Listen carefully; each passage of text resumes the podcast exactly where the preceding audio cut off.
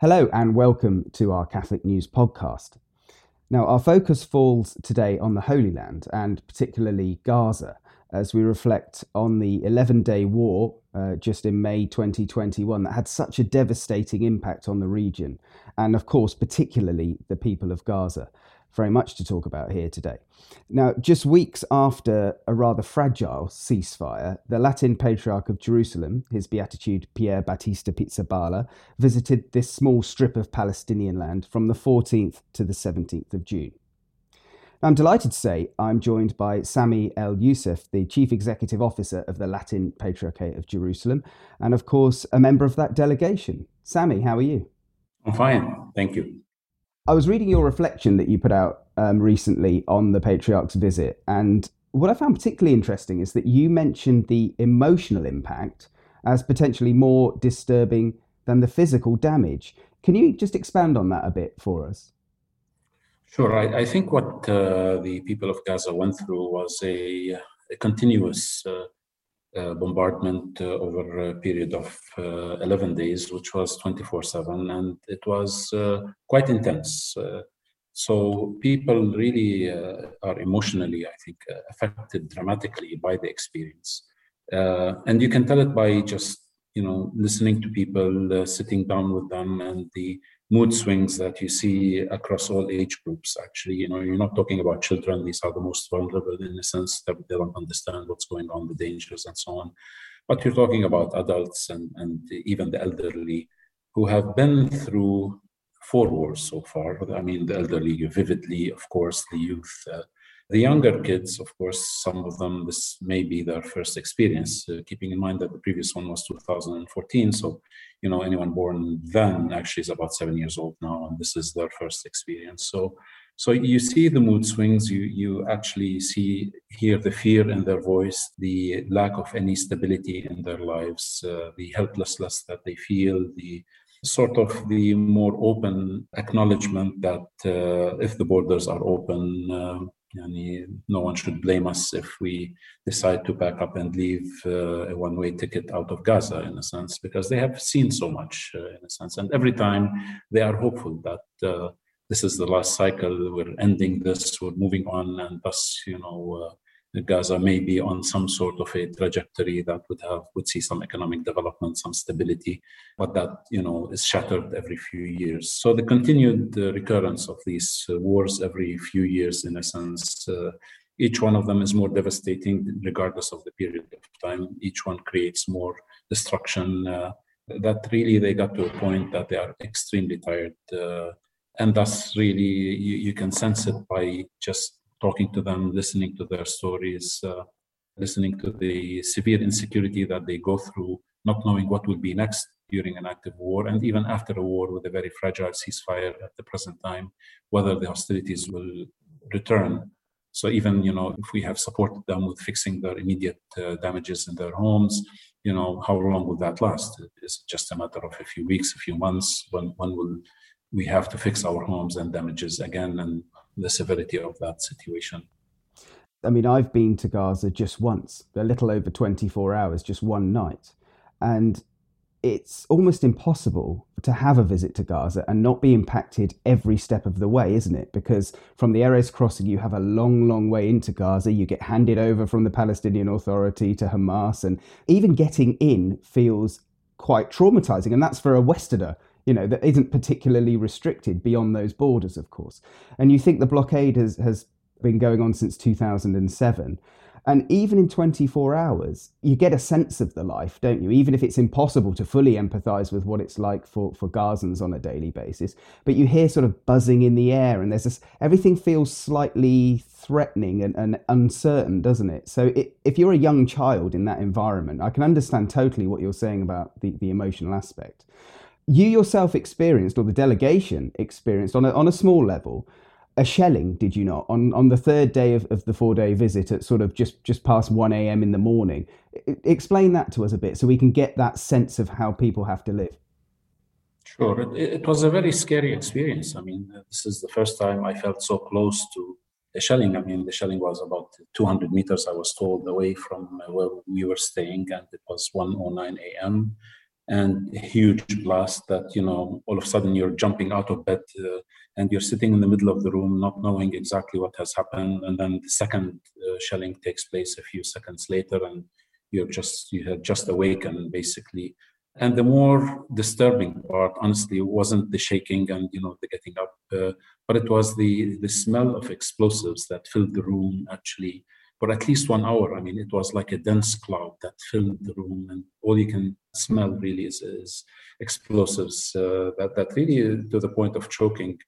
You know, immediately after the shelling, you know, the sound of the drone sounded like it was in the in your immediate room, and and compound that with the complexity of life in Gaza. That uh, experience was quite terrifying. Uh, having said that, the morning after, and then you don't know what to expect. Is Hamas gonna retaliate by sending their own, and then that there will be, you know, a, a new round? And thank God that didn't happen. So that that was a contained one-time shelling.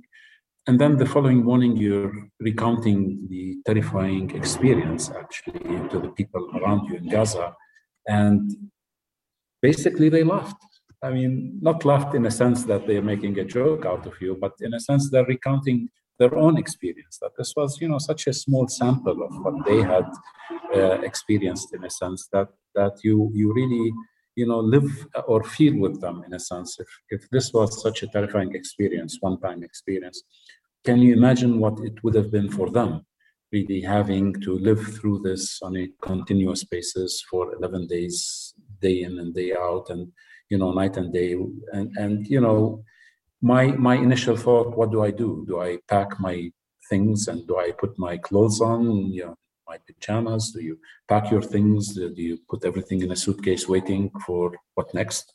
In a sense, is it safe to stay in this building? And, you know, you live it for a few hours, and, and then it passes. But if you have had to live that life, in a sense, for eleven days this war, fifty-one days the previous war, and, you know, God knows how many days the previous two wars, in a sense, and then have it recur every few years, uh, you know, with a suitcase packed at the entrance, not knowing, you know, whether you will have to evacuate on short notice, uh, and compound that with the normal things that we take for granted. You know, I, I take it for granted. My phone is going to be working. The internet should be, you know, ready and able to use, and I'm connected to the outside world, and I can move around freely, and so on and so forth, like any normal human being would experience anywhere else around the world.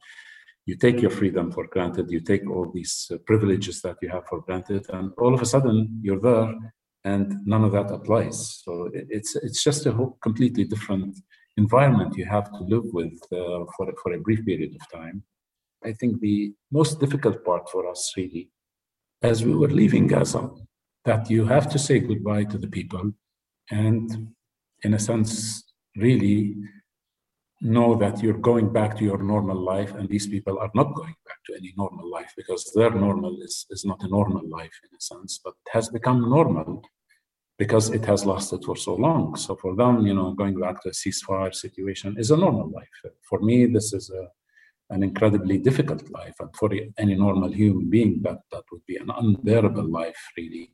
Now, a quick comment on the Christian community, because obviously it's tiny in Gaza. You've got some two million people. Uh, maybe a thousand Christians, of which may, round about a hundred, not many at all, Catholics. But I was very impressed when I sat on the virtual Holy Land Coordination, that coordination that the Bishops' Conference of England and Wales organises. And it was virtual, naturally, because of the pandemic, yet another backdrop for people in Gaza having to cope with the pandemic as well. But I was very impressed with the way that, you know, the Catholic healthcare was providing for, for sort of sixty percent of the population. I mean, our institutions are incredibly strong, aren't they? And and they do serve the wider community. It's not just Christian institutions for Christians, and that's all the more obvious in Gaza, isn't it? Absolutely. I mean, it's such a small community, as, as you rightfully state, about one thousand uh, Christians, uh, about one hundred forty Catholics or so. Yet the institutional, Christian institutional presence and the Catholic institutional presence uh, makes a huge impact on the life of the general population in Gaza. Keep in mind what the Caritas Medical Center is doing, especially during Corona and, and the pandemic. Uh, And it was unparalleled, you know, with the mobile clinics that were going around and providing services to the population at large. Uh, keep in mind what the Catholic Relief Services uh, operations in Gaza are doing, in a sense, being the only entrusted organization that uh, the American government opened up, if you will, during the, the difficult Trump years of uh, withdrawing support to the Palestinian people. And they were the only trusted partner of obtaining a major grant from uh, U S A I D to provide uh, medical services uh, in Gaza and elsewhere, uh, basically heroic work. Look at what our schools are doing, you know, the three Catholic schools, the two Latin Patriarchate schools, the Rosary Sisters School, were the predominantly the, the beneficiaries of the educational experience with the Christian values at heart. And this is important, critically important to mention, that the education is provided with the Christian values at heart. Uh, that goes to approximately two and a half thousand people, in a sense. Most of them are non-Christian. So the Christians are not necessarily the beneficiaries, the main beneficiaries of the services of our Christian institutions, which are to be considered really the backbone of that Christian presence in Gaza. And yet we're very happy to do it, and it's visible, and people appreciate it and, and recognize it, uh, whether it's in health, whether it's in social services, whether it's in education. And on top of that, uh, of course, uh, Yani, I'm proud to say that the most active parish of all of our Latin Patriarchate uh, parishes is our smallest parish, being in Gaza. You go to the parish, and every day there are pastoral activities, whether, you know, support activities, spiritual activities, working with the scouts, working with the youth groups, working with the elderly, with the women's groups, and so on and so forth. And thus, you know, the, the parish with all its activities really keeps the people connected uh, to their faith, keeps them connected to the church, uh, ensures that they are thought about, uh, that they are connected somehow to the outside world uh, through the parish and through these connections as well. So really, I, I think Gaza, uh, as Christian institutional presence and as the parish work, really is the pride of the Latin Patriarchate. I mean, one of our largest employment program, actually, as part of our humanitarian scheme, is in Gaza. We have sixty-five people, mostly youth, that are engaged in, you know, very active employment uh, according to their uh, specialization, and they are guaranteed employment for a period of two years. It's not only that they're getting a dignified income, but they're gaining experience, something that they can put on their C V for future employment. We're providing training through the Thomas Aquinas uh, Center, basically to upgrade their skills so that they are better employable, in a sense, uh, when the time comes where we say we can no longer support you after two years. So the, the work that is being done in Gaza, really, I think it's wonderful work, uh, but again, under extremely difficult circumstances. So, so God help us all to be able to continue to provide these uh, you know, services uh, to, to the wider Gaza community, because the suffering is great, and I think they deserve every support that we're able to do for them.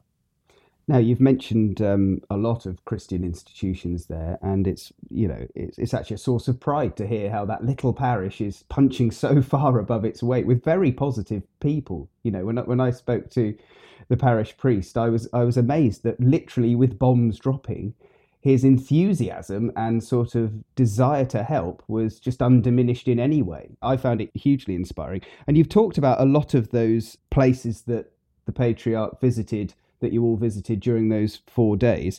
One thing I did want to read back to you in your reflection, because I, I, I think it's such an important point, is that, you know, especially in the educational setting, meeting with people that just said, look, let the world know that the people of Gaza are humans and deserve to be treated as such and seek to live a normal life away from violence. And that really, that touched me as well. I mean, you know, it's a point that needs to be made. But I think that leads us to those underlying causes, Sami, because you mentioned yourself that, you know, eleven days, fifty-one days. I mean, when is the next bout of violence coming? When do they have to endure this again? What do you see as the underlying causes? And, you know, without being prophetic, because it's so difficult, how can we walk towards a solution, a peaceful solution? As far as Gaza is concerned, I think this blockade that has been going on, really creating a, you know, the largest open air prison, if you will, in Gaza, where everything that goes in and out is tightly controlled, whether, you know, goods, services, even people. This prison life condition must end. I mean, the blockade must end. We all recognize that Israel has concerns about its own security. And I think rightfully so, we are concerned about everyone's security in a sense. So the blockade has to end. Uh, there has to be some economic development that starts, some rebuilding that is permanent in a sense, some job creation uh, programs in Gaza that are permanent in a sense, that people know that this this is here to stay. And, and number one really is to end that blockade and, and move on. And the second tier really is to ensure that the Palestinian problem is addressed. You can't have a conflict that continues to simmer for so long, and no one is talking anymore about the permanent solution. You cannot just continue to shove it aside and create facts on the ground uh, that would sort of preempt a two-state solution uh, that must be the ultimate goal. If it's not a two-state solution, then uh, it's the one-state solution that is really the solution for the future. And if that is a one-state solution, will it be a state that represents all its citizens and provides equal rights for all its citizens? Uh, is that acceptable to all sides? Whatever the final solution looks like or may look like, we have to start moving in that direction. And thus, just to continue to put the political solution on hold indefinitely and creating further facts on the ground that would make it a dream practically is not the way to go for the future. The Palestinians will be here to stay. The Israelis are here to stay. No one, I think, at this stage is looking to sort of get rid of the other party. And thus, any prolonging of a just solution that would take care of all the issues for the future. And that should be everyone's goal, I think, uh, whether it's, you know, the new administration in the United States, whether the new Israeli government uh, in Israel, there has to be a new vision that uh, this issue cannot continue indefinitely and that there has to be a just solution for the future. And whatever international support that can be provided to move in that direction and end this conflict once and for all, I think is an obligation for everyone that loves the Holy Land, that loves the uniqueness of the Holy Land, loves the city of Jerusalem as, as a city that should be open for all uh, religions, basically, and for the whole world. I mean, we, we need to aspire for a better future for us and more so for our children on both sides. Uh, and unless we really start to take drastic steps that would lead to that solution, then I'm afraid we're just going from one cycle to the next. So whatever the international community can do, whatever the local politicians can do really to advance in that direction, I think would have to be the, the way to go. The core issues have to be dealt with, so that this, hopefully, what we have seen is the last round of violence, and then we move on into a more peaceful world that, that we all deserve. Yeah, no, you're absolutely right. And and obviously, you know, our lead bishop for international affairs, Bishop Declan Lang, who, who also chairs the Holy Land Coordination, he he's raised this publicly with the U K government. I think it, it does have to be an international effort, as you say, and and leaders come and go, don't they? And yet it's the it's the poor civilians sitting in the middle of all this that end up being the pawns in the game. And it's very disheartening, isn't it? Because obviously we've been coming to the Holy Land year after year after year, standing in solidarity with those Christians uh, and the wider community, of course, because that's our Christian calling too. But it just seems bleak, doesn't it? But that said, give us a little bit of a sense of how the Patriarch felt returning from his four-day visit, because, you know, that reading your reflection, there were those moments of light, those moments of resilience, those moments of, of helping the wider community. It's it's not all bleak, is it? The human spirit flourishes. Absolutely. And and I think uh, he tried to uh, inject a very positive uh, attitude. I think people appreciated his presence for four days. I don't think anyone really has done that in, in recent history, uh, not even, you know, diplomats uh, or U N uh, Or, or whatever. So so it was truly very much appreciated that he took the time uh, to spend four days with the people there, and he practically visited with everyone and encouraged and supported and injected that spiritual spirit. I mean, you know, the, the, the I mean, the teachings were very clear during that, that week, you know, to, to th- love thy enemy and to try to exercise it in a place like Gaza. How, how exactly can you do that, in a sense? How can you forgive and move on? But yet he insisted, really, that if we want to move on, we have to really be close to our faith. We have to, to be close to those teachings, and we have to believe that uh, we're not forgotten, that, that the people of Gaza should not feel that they are forgotten, and that despite all the difficulties, that there will be a bright future uh, for them once we, we move on uh, from these cycles of violence. So it was very much appreciated, really, as, as a spiritual man, to really concentrate on, on these uh, areas, uh, particularly because no one else was in the mood to talk in those directions, uh, really. So that spiritual uh, dimension and that uh, final mass that we had in Gaza was just absolutely beautiful, you know, seeing the children, uh, you know, with the First Communion, with the confirmations, with the baptism. That was the highlight of, of our uh, visit there. I mean, there were many highlights, but this was it, basically, the spiritual. To stay close to your faith, uh, live your faith, so that we truly can call ourselves Christians and, and live that Christian values and the Christian life, in a sense. And the, the message of hope, do not despair. I mean, hope, pray. The power of prayer uh, was was present uh, across the, all visits that uh, that we went to, and thus that that message of hope was certainly there. Uh, and I hope not only that the people of Gaza appreciated uh, the presence, but you know the, the Christian world appreciated that uh, presence as well, because it's critical, really, of a you know the voice of leadership in the Catholic uh, Church locally to be able to also.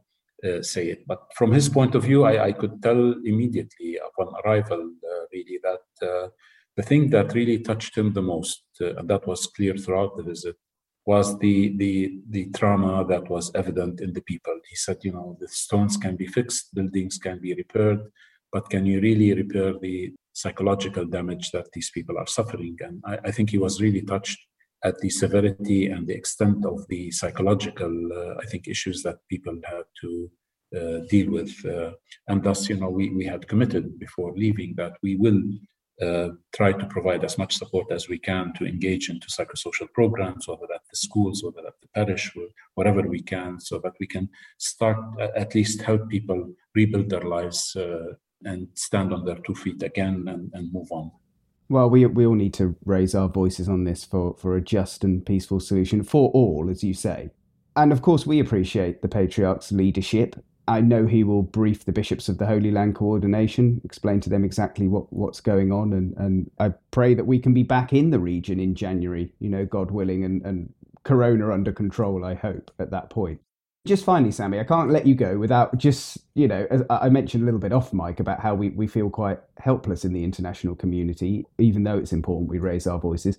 So what can our Catholics in the pew do? They're thinking, you know, it's painful watching the devastation in, in this holy land. What can they do to, to offer their support, prayer? What, what would you say to them?